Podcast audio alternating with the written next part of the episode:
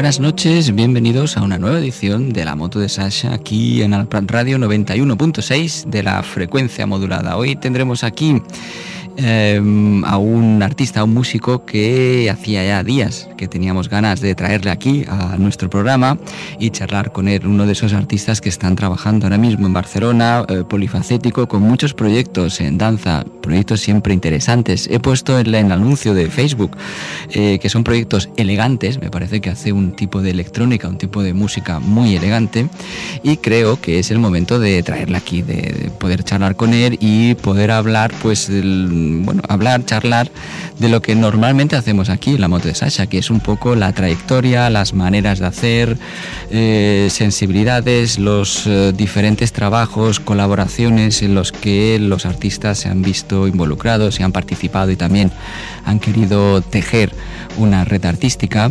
Y también aprovechando que nuestro invitado Andrés Ortiz eh, Masó Bate es mexicano, pues también poder, y poder establecer un puente y comunicarnos y constatar cómo es un poco la, escena mexicana de electrónica, la que él conoció, la que él dejó y también pues eh, contrastar las eh, escenas o la escena que se encontró aquí en España, Cataluña, Barcelona y poder establecer esos, esos contrastes y esas informaciones. Eh, Andrés, es un verdadero placer tenerte aquí en la moto de Sasha. Gracias, es un placer venir.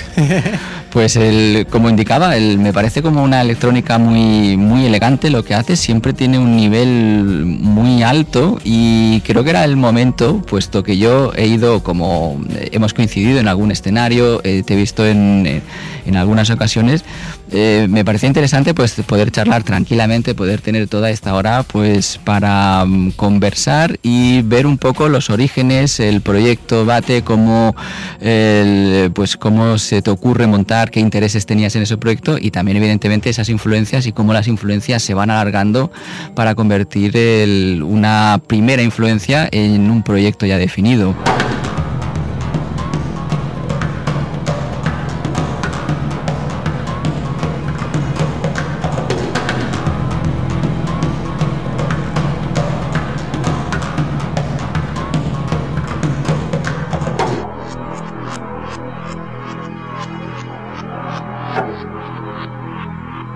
Em, si queremos podemos empezar explicándote una primera sorpresa que yo he tenido al leer un poco en tu página web, Andrés, que es que Bate eh, es también, aparte de tu proyecto musical, es también un sello y una net label. Sí, bueno, es en cuanto a que como mucha gente busqué una forma propia de sacar la producción que yo hacía. este, no es que sea un sello de 10 artistas, ni cinco, ni cuatro, ni siquiera, sino de lo que yo produzco, pero sí, fue la, un poco de la época esta de 2000, 2005, por ahí, de, que ya había otras formas de sacar música y pues bueno, como mucha gente, ¿no? Voy a hacer un net label para sacar mi propia producción y autoproducirme, ¿no? Dentro de las posibilidades que había, ¿no? Y había esta posibilidad que como mucha gente la tomé y, y se quedó así, como, como net label, ¿no? Muy bien, eh, claro, esa, esa posibilidad antes en fuera de antena hemos estado comentando un poco que venimos un poco de cierta carencia y cuando encontramos ese festín, ¿no? De la posibilidad de colgar temas en MP3, de poder compartirlos, bueno, se nos, se nos abre un mundo, ¿no? Enorme. El, poder tener toda esa, esa posibilidad ¿no? de editar los propios discos y también pues poder establecer alguna red con otros artistas. Es, es muy interesante.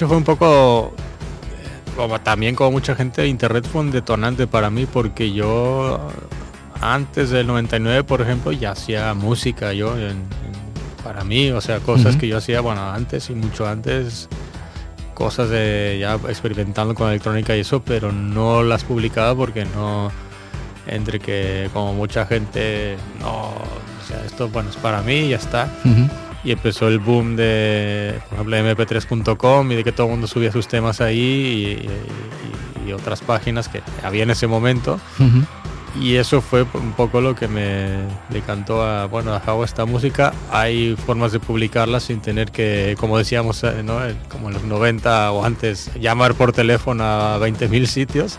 Exacto. Este, o, por correo electrónico, eh, sino que hay manera de exponer la música porque para probar y subí algunos temas y este y hubo gente que le gustó en foros de electrónica en México y este fue una motivación. Dije ah, pues mira voy a voy a seguir haciendo mi música como lo he hecho siempre pero bueno la voy a seguir publicando. Al principio publicándola así y luego ya un poco más como como net label. Como net label. Eh, fantástico es el, poder quitar intermediarios, ¿no? Que muchas veces entorpecen y oscurecen incluso el trabajo y lo dejan en un sitio que dices, no, no me interesaba pues, llevarlo por ahí, ¿no? Que pueda ser un poco uno el, el que dirige, ¿no? Tu mm. propia creación y tu propia obra. Interesante.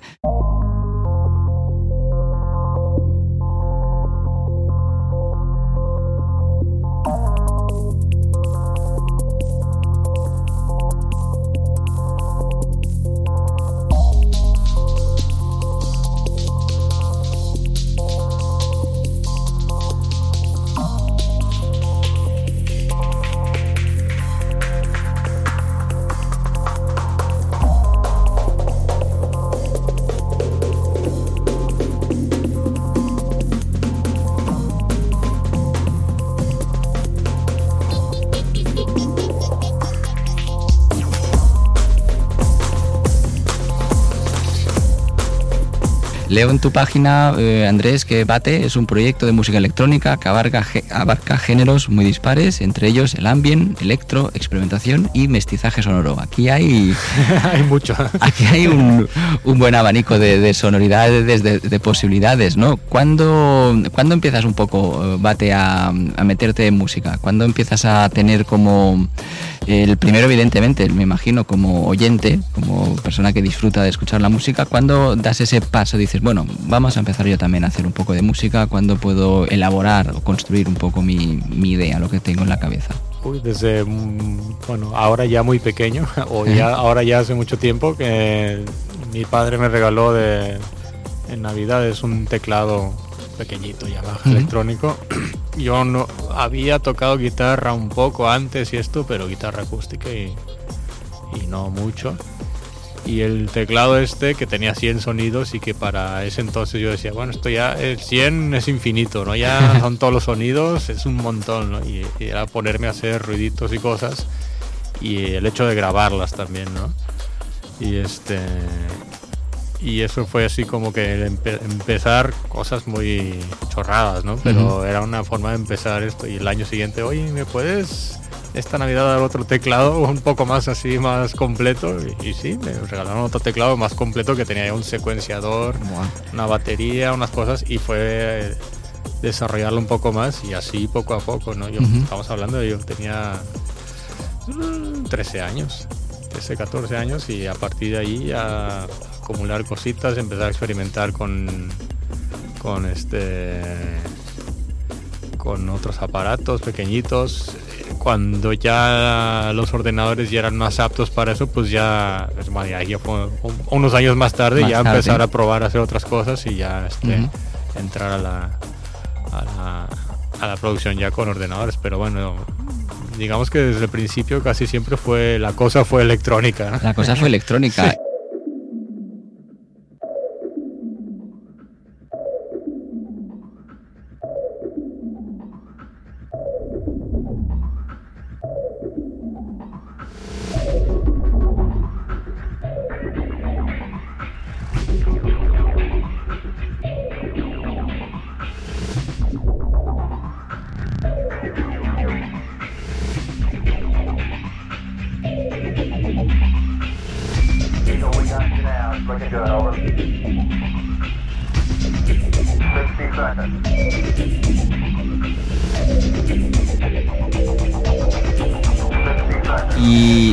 desde el primer momento te relacionas o tienes vínculos con la escena electrónica o musical mexicana. desde el primer momento no, porque a esa edad no estaba yo ahí mundo preadolescente, adolescente y no...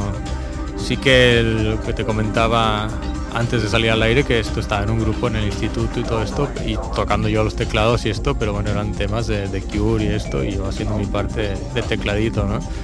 Pero no, no era la escena, era un grupo de instituto y nada más.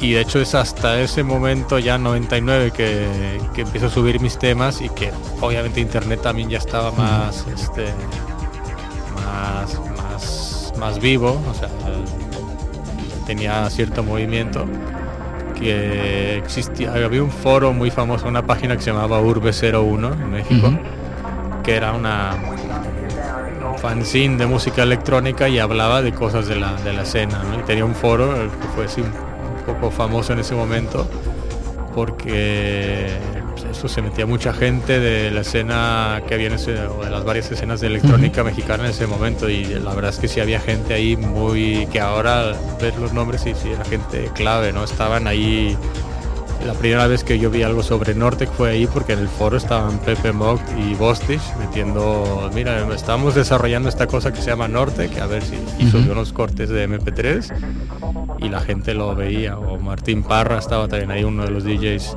más importantes de México, otros tantos DJs había también ahí importantes, gente de la escena, los que estábamos ahí como novatos viendo de este lo que pasaba. Y era un foro en el que era todo pues muy democrático en cuanto a que eso, que podías comentar con cualquiera consagrado y siendo uno nuevo, o sea, era muy...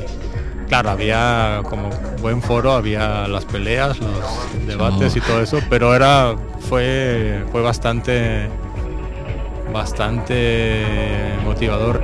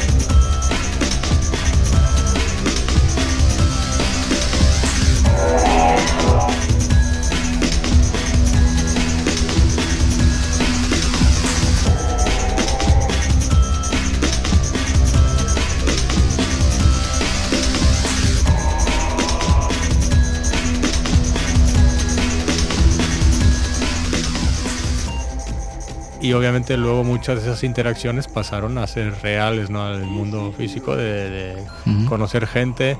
Era la época que había unas, este, que existía una, un colectivo que se llamaba Parador, Parador Análogo. Uh unas fiestas que se llamaban Parador Análogo en un sitio muy muy especial que se llamaba La Perla en el centro de la Ciudad de México y también ahí fue empezar a conocer gente de la escena este, y a oír música de la escena ahí. Eran, hacían fiestas cada jueves y, y sí, iba muy muy seguido y, ahí fue donde empecé a conocer lo que había en la escena, en esa parte de la escena electrónica mexicana de esa época. Claro. Pues ahí justamente iba a preguntarte, esa parte como de, de, nutrirse, ¿no? De ese, de ese sentido, de ese primer sentido que mm, creo que muy bien se generó en Internet de comunidad, de ciertamente de comunidad, de, compartir, de, que se mueva la información, ¿no? que la información no, esté, quede no se quede parada, sino que lo interesante era justamente eso. ¿Cómo se trasladaba eso a la escena mm, física? Es decir, los conciertos, eh, se notaba que había un circuito no quiero hablar de escena, pues siempre escena siempre es muy complicado de definirla, ¿no? Pero había un circuito, pues teníais como vuestros sitios para ir, había como la posibilidad de tener, pues eso, cada jueves, viernes, sábado, el domingo, una, posibilidad de ver a bandas o artistas mexicanos allí tocando o trasladando en directo. Sí, sí, sí, que lo había, bueno, lo hay ahora, pero tú lo has dicho, son escenas, ¿no? Y ese es en específico en un tiempo y un espacio que me tocó vivir y que era eso, era si tenías el lado de comunidad, de conocer gente que estaba haciendo cosas, que cosas muy distintas de muchos estilos.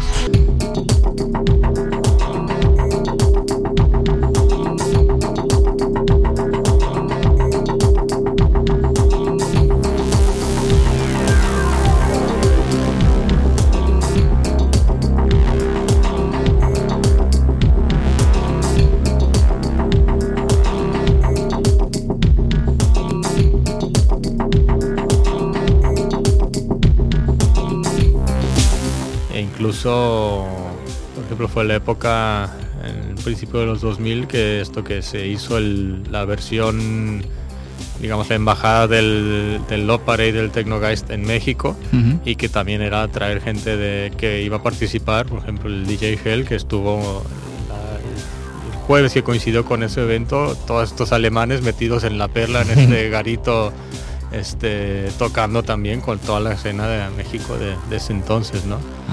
Entonces no solo incluso de escena mexicana, sino de escena de otras escenas de, otros países, ¿no?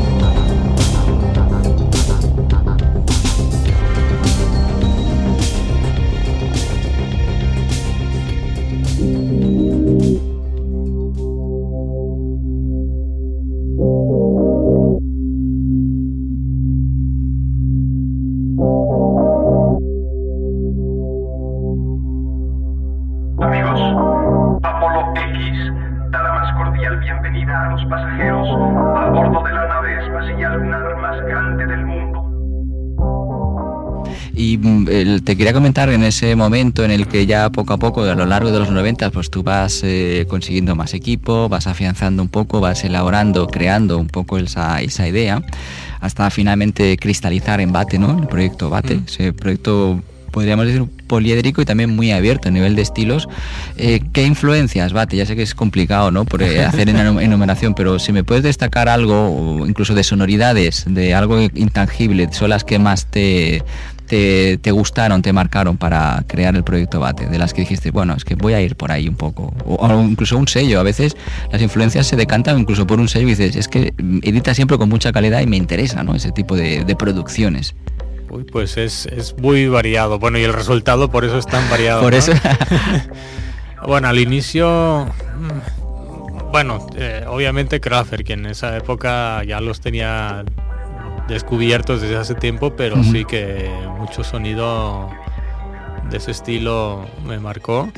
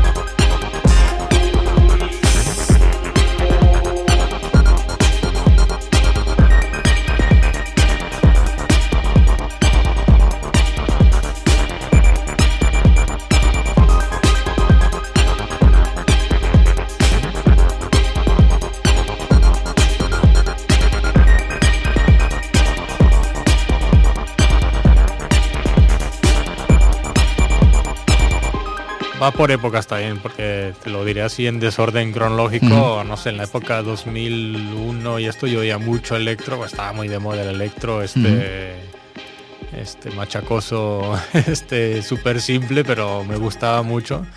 Y bueno, el, álbum este Volt es mucha esa influencia, ¿no? Sonidos electro. La parte esta que menciono en la, en, la página del mestizaje sonoro, pues viene también de la influencia del boom que fue Nortec, ¿no? De, de que esta gente Nortex se abrió a mezclar sonidos de muy tradicionales de México con electrónica.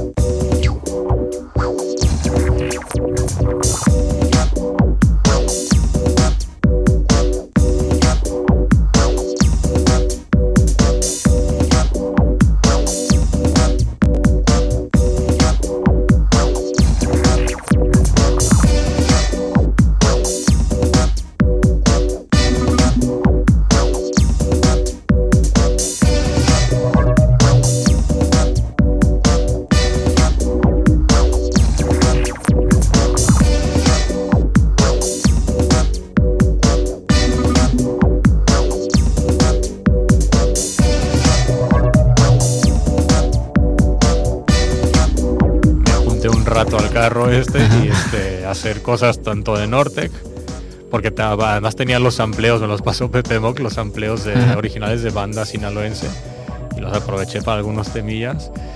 O de mezclar cumbia electrónica también en ese entonces, este, que luego fue algo que también, también creció mucho en, otros países y en México la cumbia y ahora tiene, ya, ya yo ya no lo hago, pero bueno, eh, lo hice en un EP hace poco, hace unos años, eh, pero pero eso, esa idea de mezclar cumbias y electrónica también mm, tampoco es que me metiera mucho a hacer este bass y cosas de estas con cumbia como hay una escena enorme que lo hace en Latinoamérica pero bueno toqué un poco de eso porque me gustó ¿no?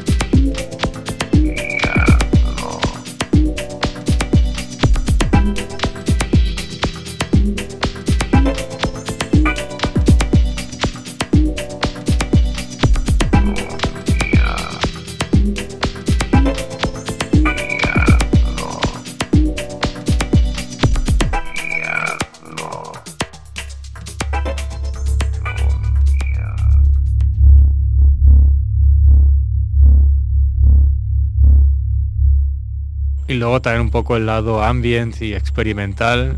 En gran parte también un poco por las, las dos bandas sonoras que hice con Galo Tobías.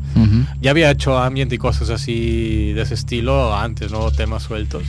Pero estas dos bandas sonoras fueron así como oportunidad de hacer dos álbumes enteros de, de ambient y experimental, ¿no? La de Umbra y Vitam. Eh, Umbra y, este, y Figuras Rotas. Figuras Rotas. Y Vitam fue así una cosa intermedia, pero bueno, un poco anterior de también un poquito de experimentación, pero más rítmico todo.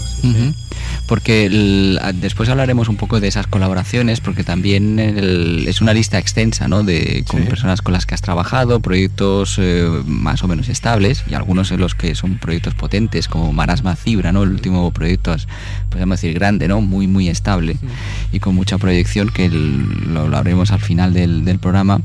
Pero cuando, Andrés, cuando tú te planteas un disco, más o menos hay una serie de temas eh, que pueden tener como forma de disco. El, estilo en este caso, tú es premeditado, dices, ahora voy a trabajar pues un poco más ambient electro. Hablo cuando habla, cuando trabajas tú solo, no cuando a lo mejor trabajas con un director de cine que te propone, oye, quiero hacer algo así, y tú ya te diriges. ¿Cómo se va moviendo un poco tu creación? ¿Un poco por gustos o tienes como una idea de, bueno, he trabajado mucho ambient o electro y ahora quiero cargar más las tintas en otro estilo? ¿Cómo, cómo lo planteas? Ha sido un poco, como te decía, por, por las influencias que tengo en cierto momento y voy haciendo temas y temas y resulta que durante el último año, año y pico he hecho temas de este estilo.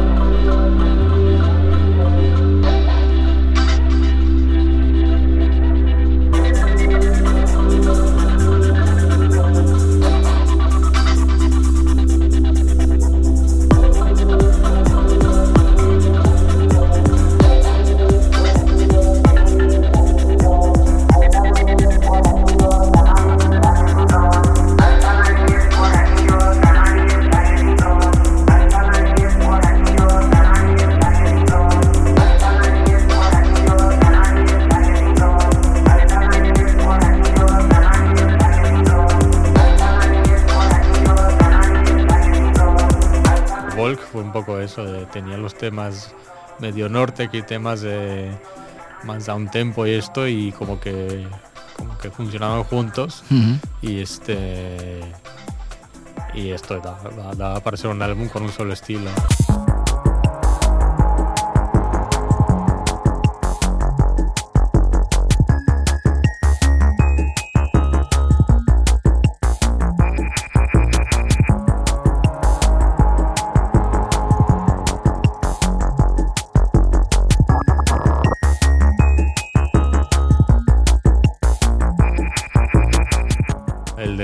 Por ejemplo, era eso, que tenía dos, tres temas experimentales ya de hace tiempo que eran muy electro y luego que quise hacer otros temas de electro, electro estilo alemán, así eh, muy sintético, pues todo eso tenía una cierta coherencia.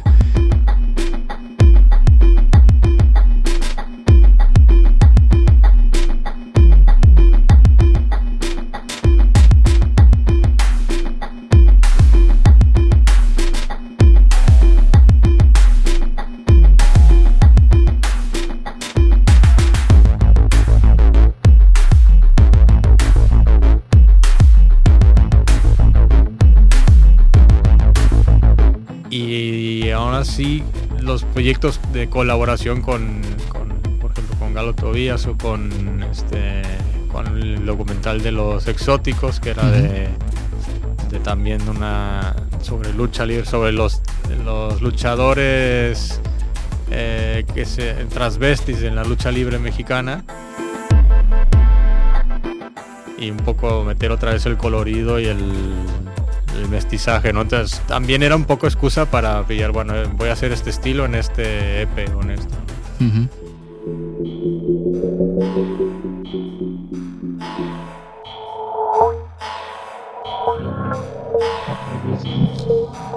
Y la, eh, Andrés, la parte de, experimentación, el, ¿cómo surge? Porque dentro de la, de la electrónica vas haciendo, cuando se, por así decirlo, se introduce en tu, en tu idea musical el, el hecho de poder trabajar de otra manera, ¿no? Cuando, porque la experimentación tanto puede ser eh, un sonido final que aparece y dice, bueno, es un sonido experimental, como también puede ser un método, es decir, es algo experimental para llegar a algún sitio que bien bien no sé cómo no sé dónde es ni cómo llegar ahí pero tengo un poco las herramientas no cómo se introduce esa parte experimental porque hay muchos músicos de electrónica que pueden hacer ambient electro que la parte experimental la tienen muy acotada pero en tu caso he visto muy buenos conciertos tuyos de que podían entrar dentro de música experimental no así genéricamente no cómo cómo se introduce Andrés pues ese gusto, ¿no? esas posibilidades. Yo, creo que desde el principio también, porque en realidad los temas que hacía eran finalmente el temas que acababa yo y que decía, bueno, esto lo puedo grabar y queda bien, ¿no?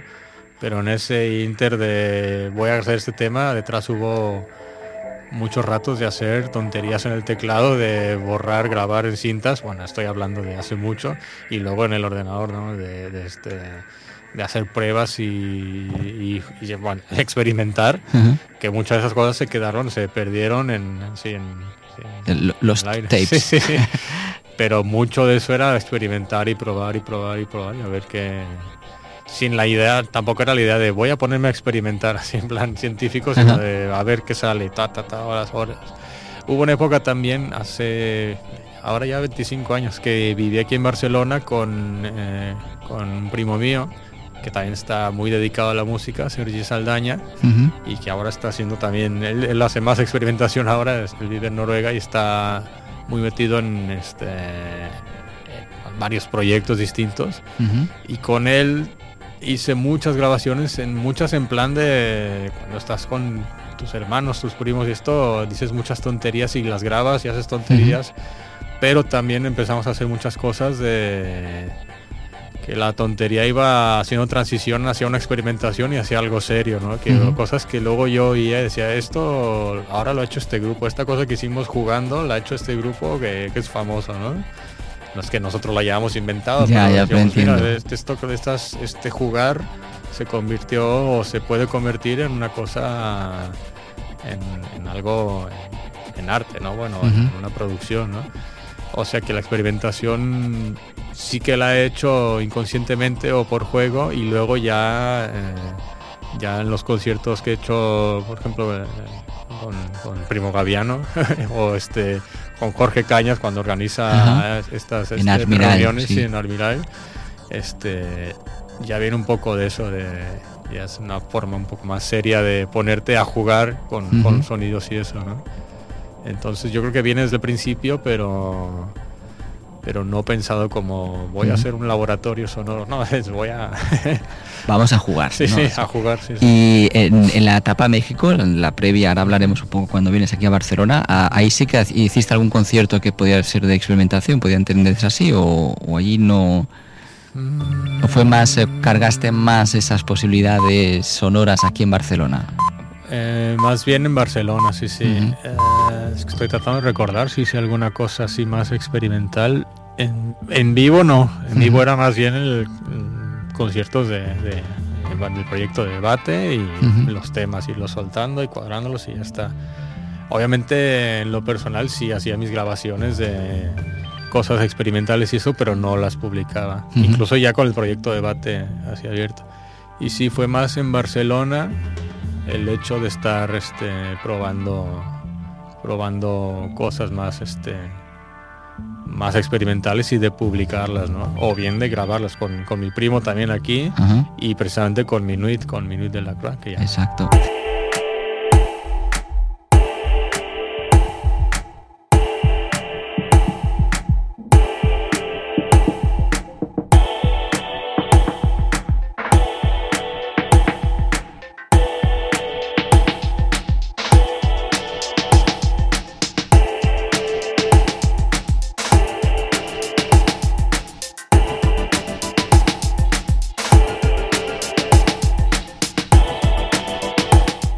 Ahí justamente entra, el, entra Minuit de la Cura, que ahora hablaremos en el ámbito de colaboraciones, porque son colaboraciones, han sido muy estables. Ahora Minuit está en, está en México, pero esas colaboraciones que has tenido con él, Matic, de 33 canales, ¿no? Primero 33 canales, ¿no? y luego se ensanchó con, con Josep, con José González. Em, en el 2003, 2003-2004, eh, Andrés, vienes aquí a Barcelona, ¿no? Sí, 2003, 2003. haces un cambio que tú conocías un poco Barcelona antes, la escena. Sí, había vivido aquí. Bueno, la escena no, eh, venía despistado en todos los aspectos y así, aunque ya conocía la ciudad y tengo familia aquí, pero pero no es lo mismo venir de Giri, de turista, que, llegar a vivir, ¿no? Porque tú eras de México, de México, de, DF. De Ciudad de México, sí, sí. O sea que es enorme y Barcelona es una cosa pequeñita, ¿no? ¿Notaste ahí como una diferencia de...? Sí, bueno, ahora noto la diferencia volviendo a México, ¿no? claro. es gigantesco, pero bueno. Pero sí, a nivel de escenas, pues sí, era, fue un reseteo total, ¿no? Total. Y difícil, no en cuanto que la escena sea difícil, sino que conocer, ir conociendo gente, eso no fue tan rápido como cuando saqué lo debate, no coincide en una escena tan tan dinámica como la que hubo en ese momento en México, sino que era, era otra historia y, y ha sido más lento, pero bueno, ha estado bien también.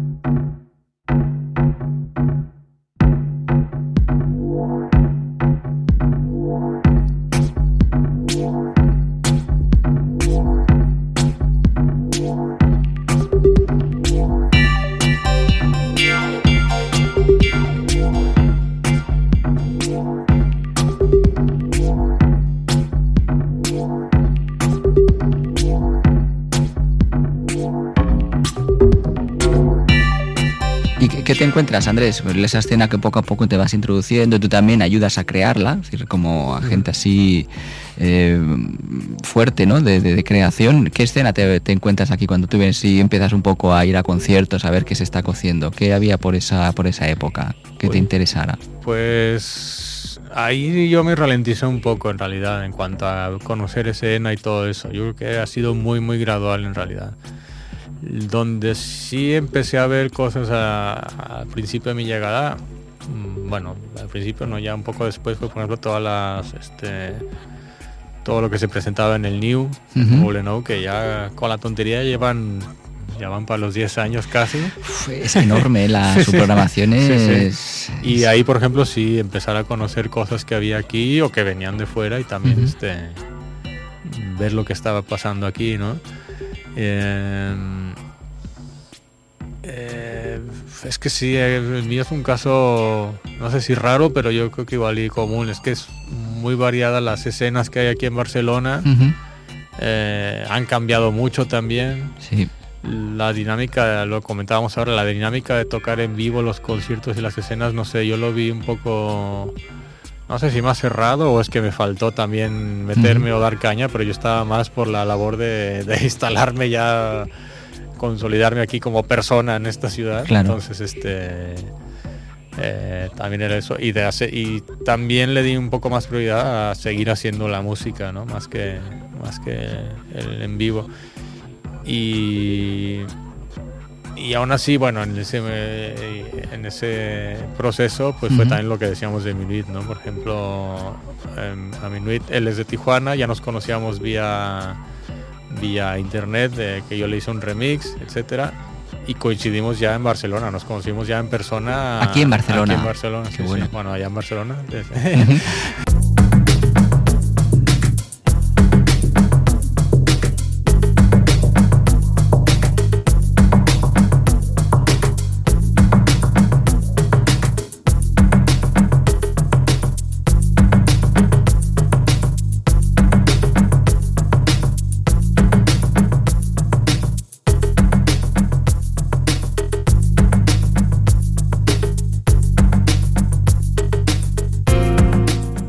en persona no nos habíamos visto hasta un día que quedamos, creo que, creo que por el New, de hecho.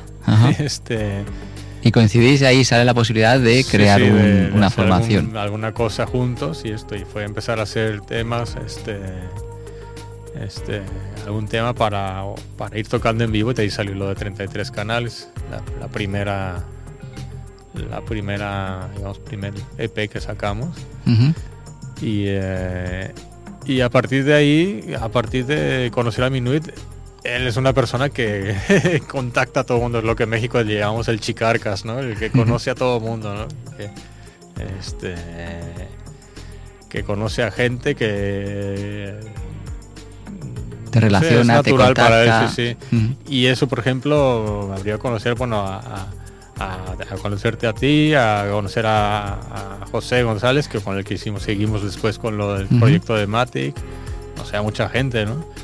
Y este y es eso, no es la escena electrónica de Barcelona, pero es una parte de la escena donde donde donde yo ahí ya me encontré como más acomodado. Bueno, y todo el grupo este, que hay ahí movida de Armidale, ¿no? Que, este, que es mucha gente también, ¿no? Que hace, sobre todo es el lado experimental también, ¿no? Claro, por eso te, decía tú, eh, antes y te preguntaba Andrés que era la, idea también de, la escena que te, tú te encuentras, pero la escena que también tú ayudas a crear, en la que ya digo, como agente activo, pues dice, bueno, empiezas a colaborar con, con Minuit, después de Minuit eh, puedes engrandarse el grupo al conocer a Jorge Cañas, que también es uno de esos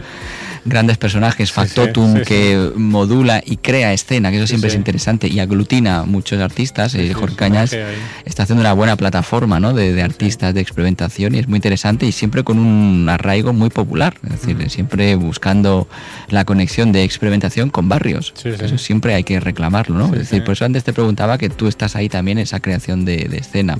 En el caso, Andrés, ya mm, hablando un poco de colaboraciones puntuales, a ver cómo han sido las, esos trabajos conjuntos, con 33 canales que os planteasteis al principio con Minuit de la Croix, que tuvisteis una idea inicial de decir, vamos a hacer esto y esto, o un poco ir sobre la marcha, porque Minuit cantaba en, en, eh, Minuit también es productor, hace música, pero en esa en 33 canales él cantaba o en la primera lo primero que sacamos no, era más bien tanto él tenía un montón de sampleos que había hecho de uh suyos y cosas que tenía y a partir de ahí yo hice como una línea de tiempo de pues es, creo que eran 33 minutos precisamente o aproximadamente una línea de tiempo de temas que iban cambiando y entonces los iba yo secuenciando y él iba también metiendo sonidos con bueno así que cantaba algunas cosillas pero no hmm. tanto como ya después con Matic iba haciendo voces o esto no eran tanto como canciones sino, sino vocalizaciones y, y, esto y con su con sus sintes él iba metiendo sonidos.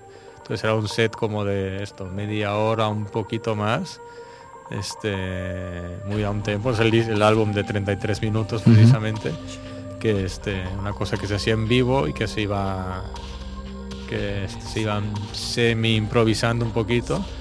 Y este y esa fue la primera instancia digamos de 33 canales. Luego ya lo revivimos ya en, en 2013 sí 2013 aproximadamente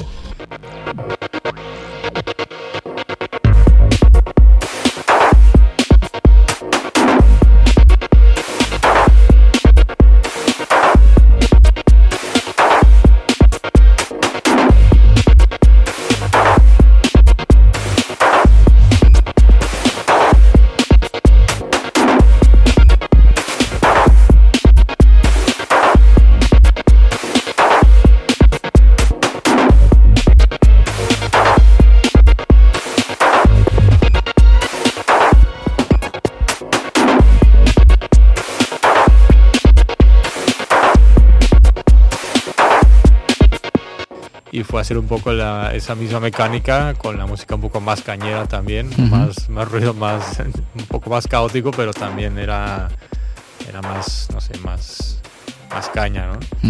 Y ya fue cuando se integró este José González para hacer este, los visuales y este y y mutó a Matic se pues sí sí, sí, es que era, teníamos un set que eran era el set este de 33 canales que le íbamos a llamar 22 minutos aunque duraba mucho más y este y con los visuales y luego ya fue la idea de cambiar la Matic y hacer más en el formato de canciones ¿no? Este, de temas sueltos. Teníamos ahí el cover este de Sade, de Ordinary Love mezclado con Massive Attack. Y luego conocimos en Gaba una chica que cantaba muy bien, Magda Garre, que también estuvo un tiempo en dos, tres conciertos con nosotros este, cantando. Entonces ya se volvió un tema, un, eh, ¿cómo se llama? Un una idea más convencional de conciertos de, canciones, de electrónica de todos modos. Y ahí sí Minuit también ya cantaba más. Yo, yo, os vi, creo que fue en La Báscula, creo que ahí en La ah, Báscula, que ahí estabais los tres y era una super formación, ¿eh? El José ah, González, muy jefe en las visuales, Minuit y tú, era como un grupo así como de esos, eh, de esos que ves un poco como, como el magma que se va generando algo, ¿no? Era como, había buena, buena onda. Sí, sí, esa era la etapa de esto, de la parte más caótica, cañera que teníamos, sí, sí. Sí, sí, a mí me gustó, me gustó mucho. Y vi a eso que era como, era el, grupo que se veía en directo, pero también vi un poco la proyección, ¿no? Las posibilidades que ofrecíais, ¿no? Que luego a lo mejor, pues ya Minuit marchó, que por cierto aprovechamos para enviarle un saludo. porque ahora le veo por internet y le veo muy activo, cosa que... Está avisando que, vienen cosas nuevas por ahí. Exacto, cosa que, me alegra muchísimo. Y, y, ahí lo que te comentaba antes, vi como la posibilidad, evidente, ya lo que se estaba generando ahí en directo, pero también vi las, las posibilidades que había, ¿no? Escénicas, audiovisuales que podíais ofrecer, ¿no? poco a poco. Es decir, que era un grupo con, que había mucha cosa, ¿no? Hay mucha, muchas, mucha tela que cortar, ¿no? Ahí en, en Matic. Matic es un proyecto que está aparcado, ¿no? O ya se... entre que Minuit marchó... Sí, sí, sí, como que quedó cerrado. Sin embargo, como veremos más adelante, este José todavía está por ahí y y algunas cosas haremos con él. Seguro.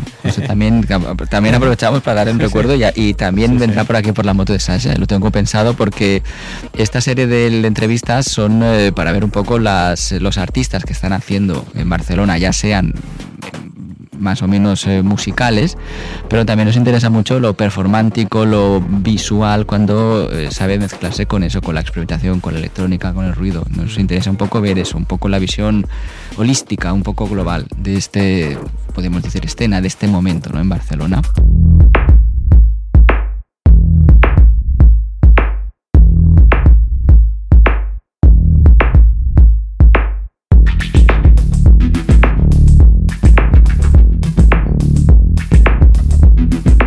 Antes has mencionado, y era una de las referencias que tenía apuntadas, Andrés, para preguntarte, eh, los trabajos tuyos con Galo Tobías, ¿no? Sí. ¿Esos proyectos eran en la etapa mexicana o fueron ya aquí? Aquí, aquí, aquí. Fueron aquí. Sí, Entonces, Galo Tobías, te, conocía de antes o cómo fue la...? No, para variar, lo conocí a través de Minuit. bueno, que fue con, con él alguna vez para variar al New. Eh, hablando de una escena, pues era eso, una escena una microescena, ¿no? Entonces sí. lo conocí a través de él y este y él estaba en esa época preparando lo que lo que fue lo de este ay cómo se llama pues sí sombras lo que luego salió como soundtrack de sombras y era un largometraje que estaba haciendo muy orientado no ha habido arte pero sí cine de arte eh, digamos esto el arte en el aspecto de todo son imágenes, todo es muy, muy visual. De hecho, Minuit salía en, el, la película esta.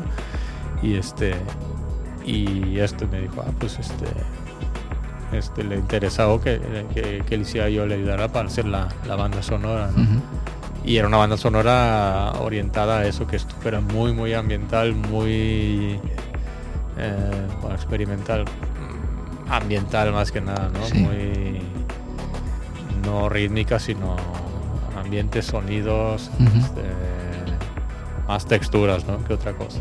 ¿Habías trabajado previamente, antes, el musicando o adaptando algunas, algunos temas tuyos para, el, para vídeo? Para vídeo como proyecto cinematográfico de videoarte. Sí, bueno, había hecho unas, eh, si, os acordáis, bueno, en, en la discografía un EP que se llama Cachonda que era una música, unos temas de cumbia electrónica, hablando de, esto de, mestizaje y de cómo algunas líneas de algunos discos salen a partir de una idea de una de una propuesta externa.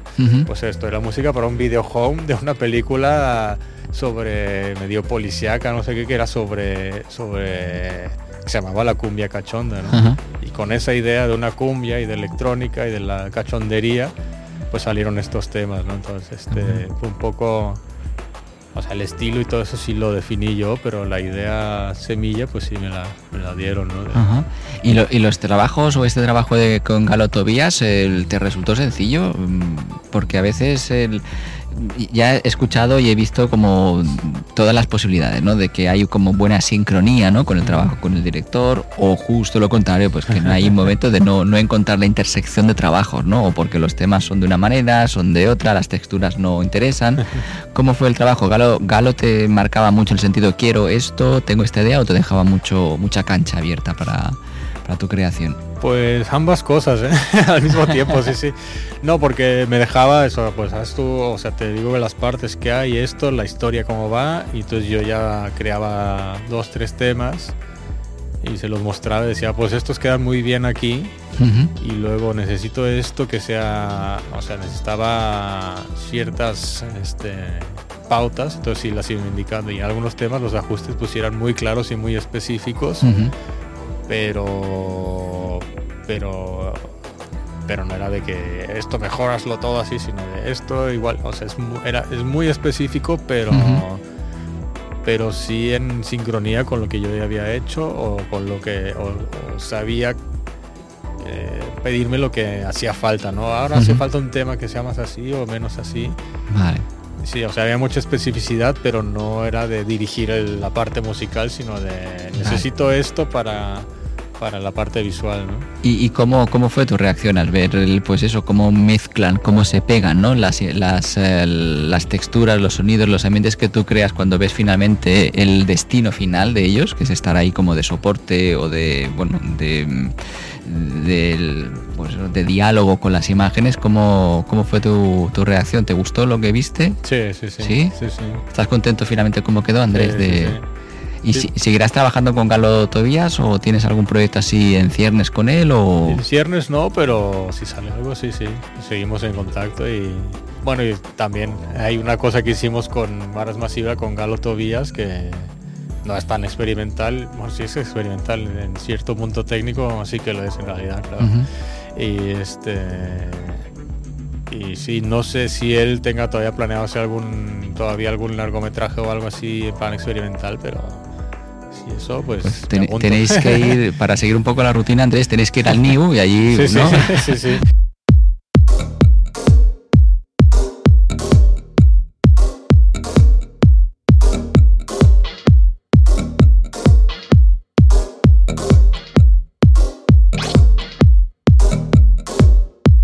Porque ahora que recuerdo en tus eh, trabajos, tus diferentes discos, antes de, bueno, o antes o, mientras estabas con Galotovías, tu, la parte visual de tus conciertos, eh, ¿tú hacías alguna cosa de vídeo? Andrés, ¿habías trabajado el vídeo, la posibilidad de tener ese, soporte eh, visual en tus conciertos? En algún momento sí, en algún concierto de eh, no sé si fue de 33 canales o de, 33 canales más bate, sí que tenía algún vídeo prehecho por mí, prefabricado por mí, pero... Y en otro que hice debate también, que traía dos ordenadores, pero no lo vuelvo a hacer porque eso, soltar vídeo y estar con la música a la vez, no, aquí sí que merece su lugar el, el, el VJ con V. Eh, sí, sí. Sí, sí, porque sí, este a ver, que lo tengas todo muy bien montado esto, pero no, no, no. Yo ya, después de ese concierto que me lié con los dos ordenadores, dije, no, alguien tiene que hacer el vídeo y si está disponible, bien, y si no, ya. Claro, y, esas imágenes, por, por, dónde iban, Andrés, cuando tú las hacías? O, por ejemplo, ¿has hecho también algún videoclip o algunas imágenes para poder colgar en YouTube? Ah, eso sí, eso sí. como no, es no es simultáneo mientras estoy tocando, sí. Ahí como está la postproducción tranquilamente, ¿no? ¿Y por dónde tira un poco las imágenes que crea o que utilizas para tu música? ¿Por dónde el, imaginario, por dónde se mueven? Mm, ha, variado también, igual que la música. ¿eh? ¿Mm?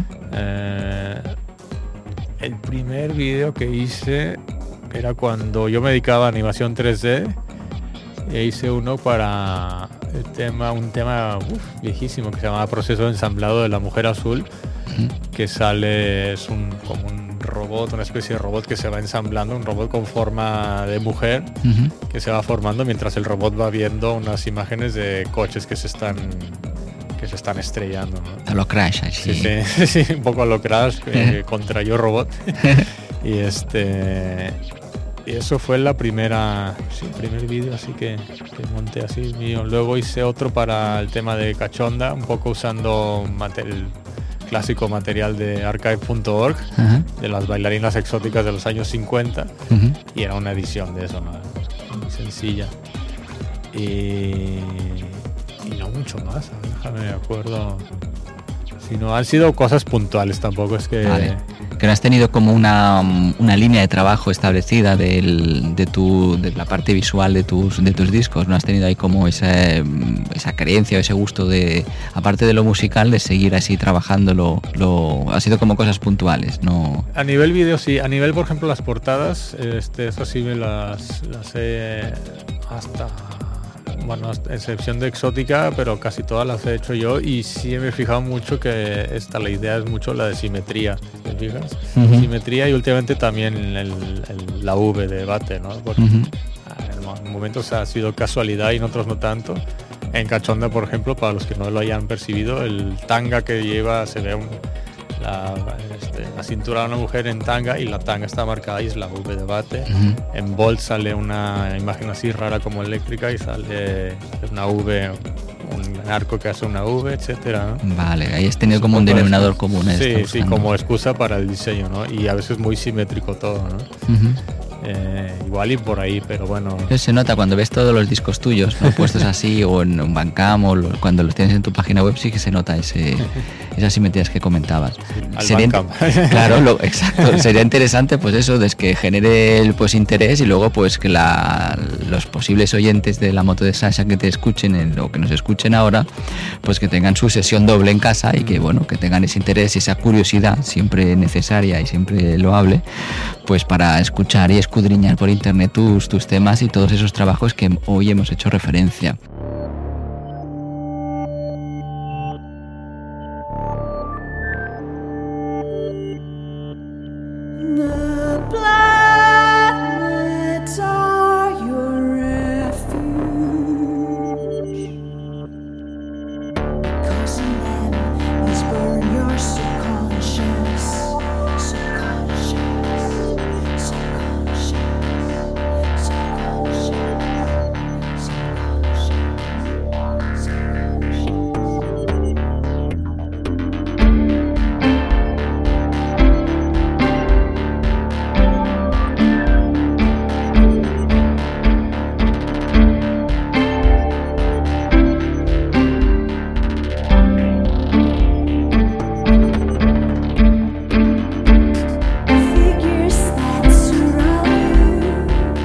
Apartado final de colaboraciones aparece evidentemente con letras mayúsculas la colaboración en las que estás ahora, una colaboración ya digo potente, con visos de, gran desarrollo que es Marasma Cibra, ¿no?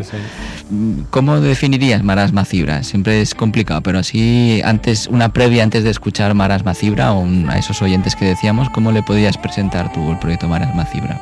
Em, pues es la fusión de iba a decir de dos mundos, pero no más bien de cuatro mundos distintos, ¿no? De cuatro visiones distintas de la música y cuatro visiones muy completas y que se complementan, ¿no? Somos, eh, bueno, Juan que está en la guitarra, Juan Zavala, que tiene una influencia muy fuerte de Pink Floyd y de, música de guitarra, es guitarrista y muy técnico en los pedales.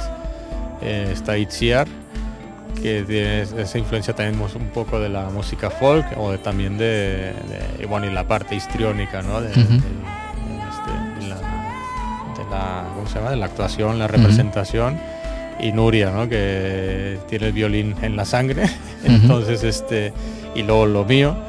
Entonces esa fusión de, cuatro sonidos, de cuatro, digamos, formas de ver la música, pues da como resultado más masiva, ¿no? Eh, nos cuesta a nosotros definirnos porque sacamos las clásicas etiquetas, pero no nos quedamos con cara de no sé si seamos alternativos, no somos indie o si somos.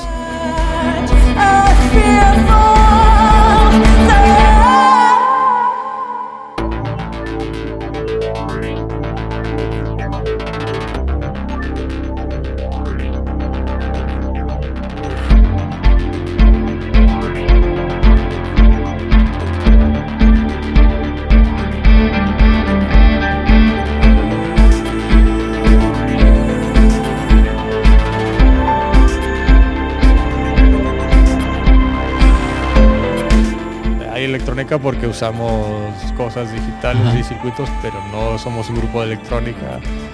Entonces, este, mejor escucharnos. Mejor, siempre mejor. Y, aparte, es, de verdad, y mejor, y también mejor escucharlos e, y verlos en, directo. Realmente es, un proyecto, a mí me gusta mucho, Marasma Cibra, y, y en directo realmente impresiona. ¿eh? Ahí se crean unas sonoridades, trabajáis unas texturas, no sé, una manera de confluir esos cuatro elementos que tú comentabas, Andrés de una manera muy, muy interesante. Ahí generáis unos momentos muy potentes, ¿eh? Pues mira, aquí es cuando vuelve José González a la escena, porque precisamente estamos ahora viendo con él de, montar algo, o sea, el concierto que hacemos de Marasma Fibra, complementarlo con la parte visual. Que bueno, yo me acuerdo con lo de 33 canales Mati. Eh, después de tener eh, ese tipo de visuales y eso, es, que hace falta, ¿no?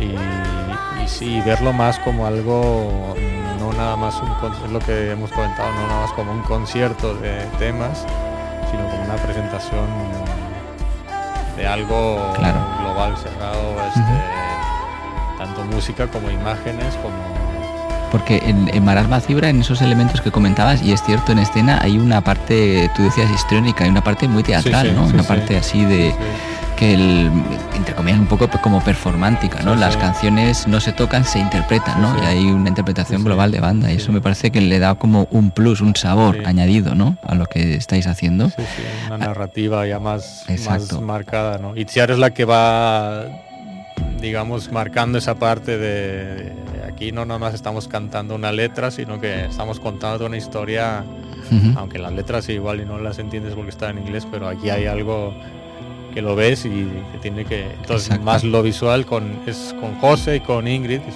Plot eh, pues está eso en desarrollo todavía pero oh, pues oye fantástica fantástica noticia Andrés. Esa, incorporación no porque ensancha no también las posibilidades creativas plásticas y artísticas no de la banda.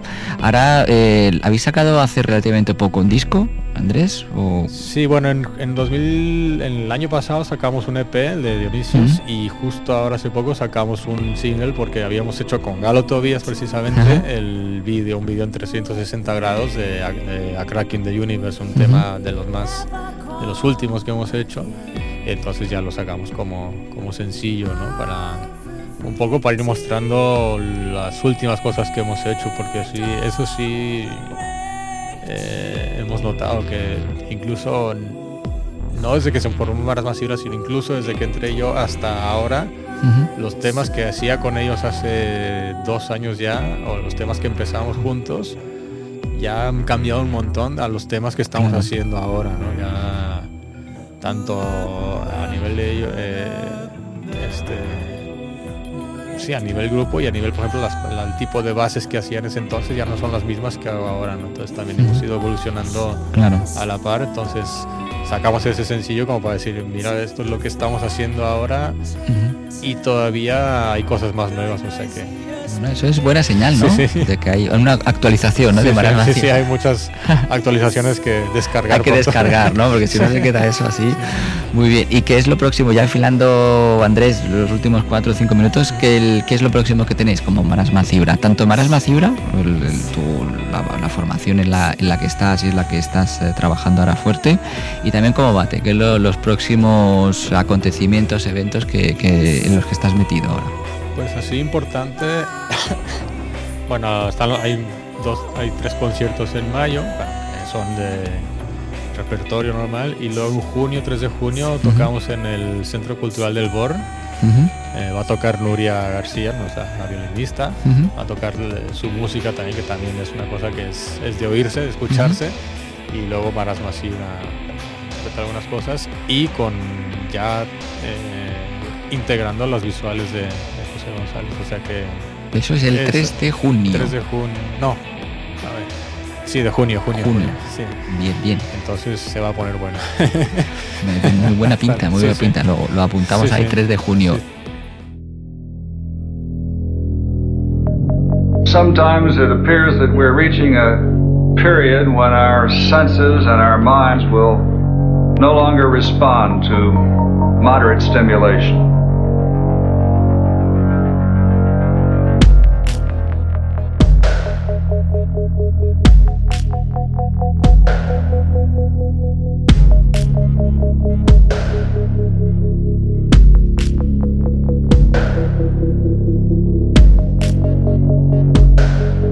Esto como Marasma Cibra y como Bate, ¿tienes alguna cosa así en previsión? ¿Un concierto o algún disco editarlo de ese material que seguro que está en el disco duro ahí reclamando, reclamando visibilidad, ¿no? Hay material que está ya empujando, bueno, que de hecho ya está, ya lo tengo ya en proceso de mezcla mezcla, preparación ya para sacarlo, porque sí, este, mm, no es que haya aparcado el proyecto de Bate, pero sí se quedan cositas así pendientes y en espera, entonces quiero sacarlas ya. También un poco con vistas, un poco lo que comentábamos, de poner a, hacer alguna cosa de bate, pero ya en otro, en otro estilo, pero un estilo, no sé, probar otros estilos, no sé, probarlos o, no sé, definir, por ejemplo, un álbum, quiero hacer un álbum. Sobre todo últimamente lo que me llama mucho la atención son las cosas de Raster Noton, no copiar Raster Noton, pero irme por esa vertiente, me gusta mucho y afinarlo un poco, no sé, hacer algo así o algo centrado en un solo estilo en un todo un álbum. Pero bueno, de aquí que lo digo a, que salga. Bueno, ya está dicho públicamente, aquí ya hay cierta fuerza para reclamar, ¿no? Oye, Bate, ¿cómo va esto que lo dijiste en la radio? Que, oye Andrés, ya nada, quedan un par de minutos, eh, un placer tenerte aquí. ya te digo, tenía preparado dos o tres temas, pero bueno, mejor charlar y que la gente pues se haga eso, o sea, la, idea y luego que pues que va a internet a buscar. Bate .com.mx y bate.bandcamp.com, bate con V y ya está. Y ya está, y ahí pueden contar. Pues como te decía, ha sido un verdadero placer tenerte aquí en la moto de Sasha y pues eso, todo el material que tanto como Marasma lo vayáis editando o como Bate, pues aquí tenéis el foro o un espacio pues para poder explicaros. Pues nos vemos, Bate, en, por, por Barcelona, algún concierto, ya nos encontraremos. Un verdadero placer, Andrés. Gracias, igualmente. Y nosotros, pues nada, como decía, enfilando los últimos, el último minuto, dos minutos de programa, nos despedimos. Esto ha sido, esto es la moto de Sasha. La semana que viene, pues continuaremos con esa fotografía, fonografía de artistas, músicos, eh, artistas audiovisuales que están trabajando en Barcelona y o que pasan por Barcelona y que les podemos aquí agarrar para que nos, para que nos expliquen su itinerario, sus ideas, eh, creencias y sobre todo sus proyectos. Esto es esto ha sido La Moto de Sasha. Nos escuchamos la semana que viene. Education is being redefined at the demand of the uneducated to suit the ideas of the uneducated.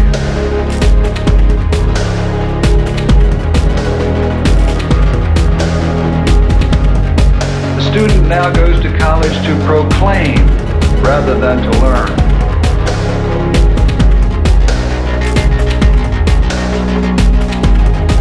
The lessons of the past are ignored and obliterated.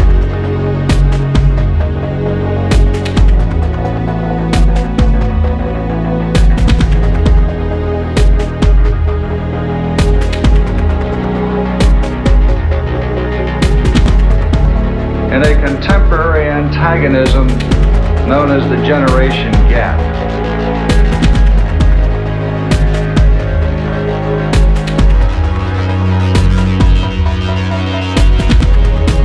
A spirit of national masochism prevailed. Encouraged by an effete core of impudent snobs who, who characterize themselves as intellectuals.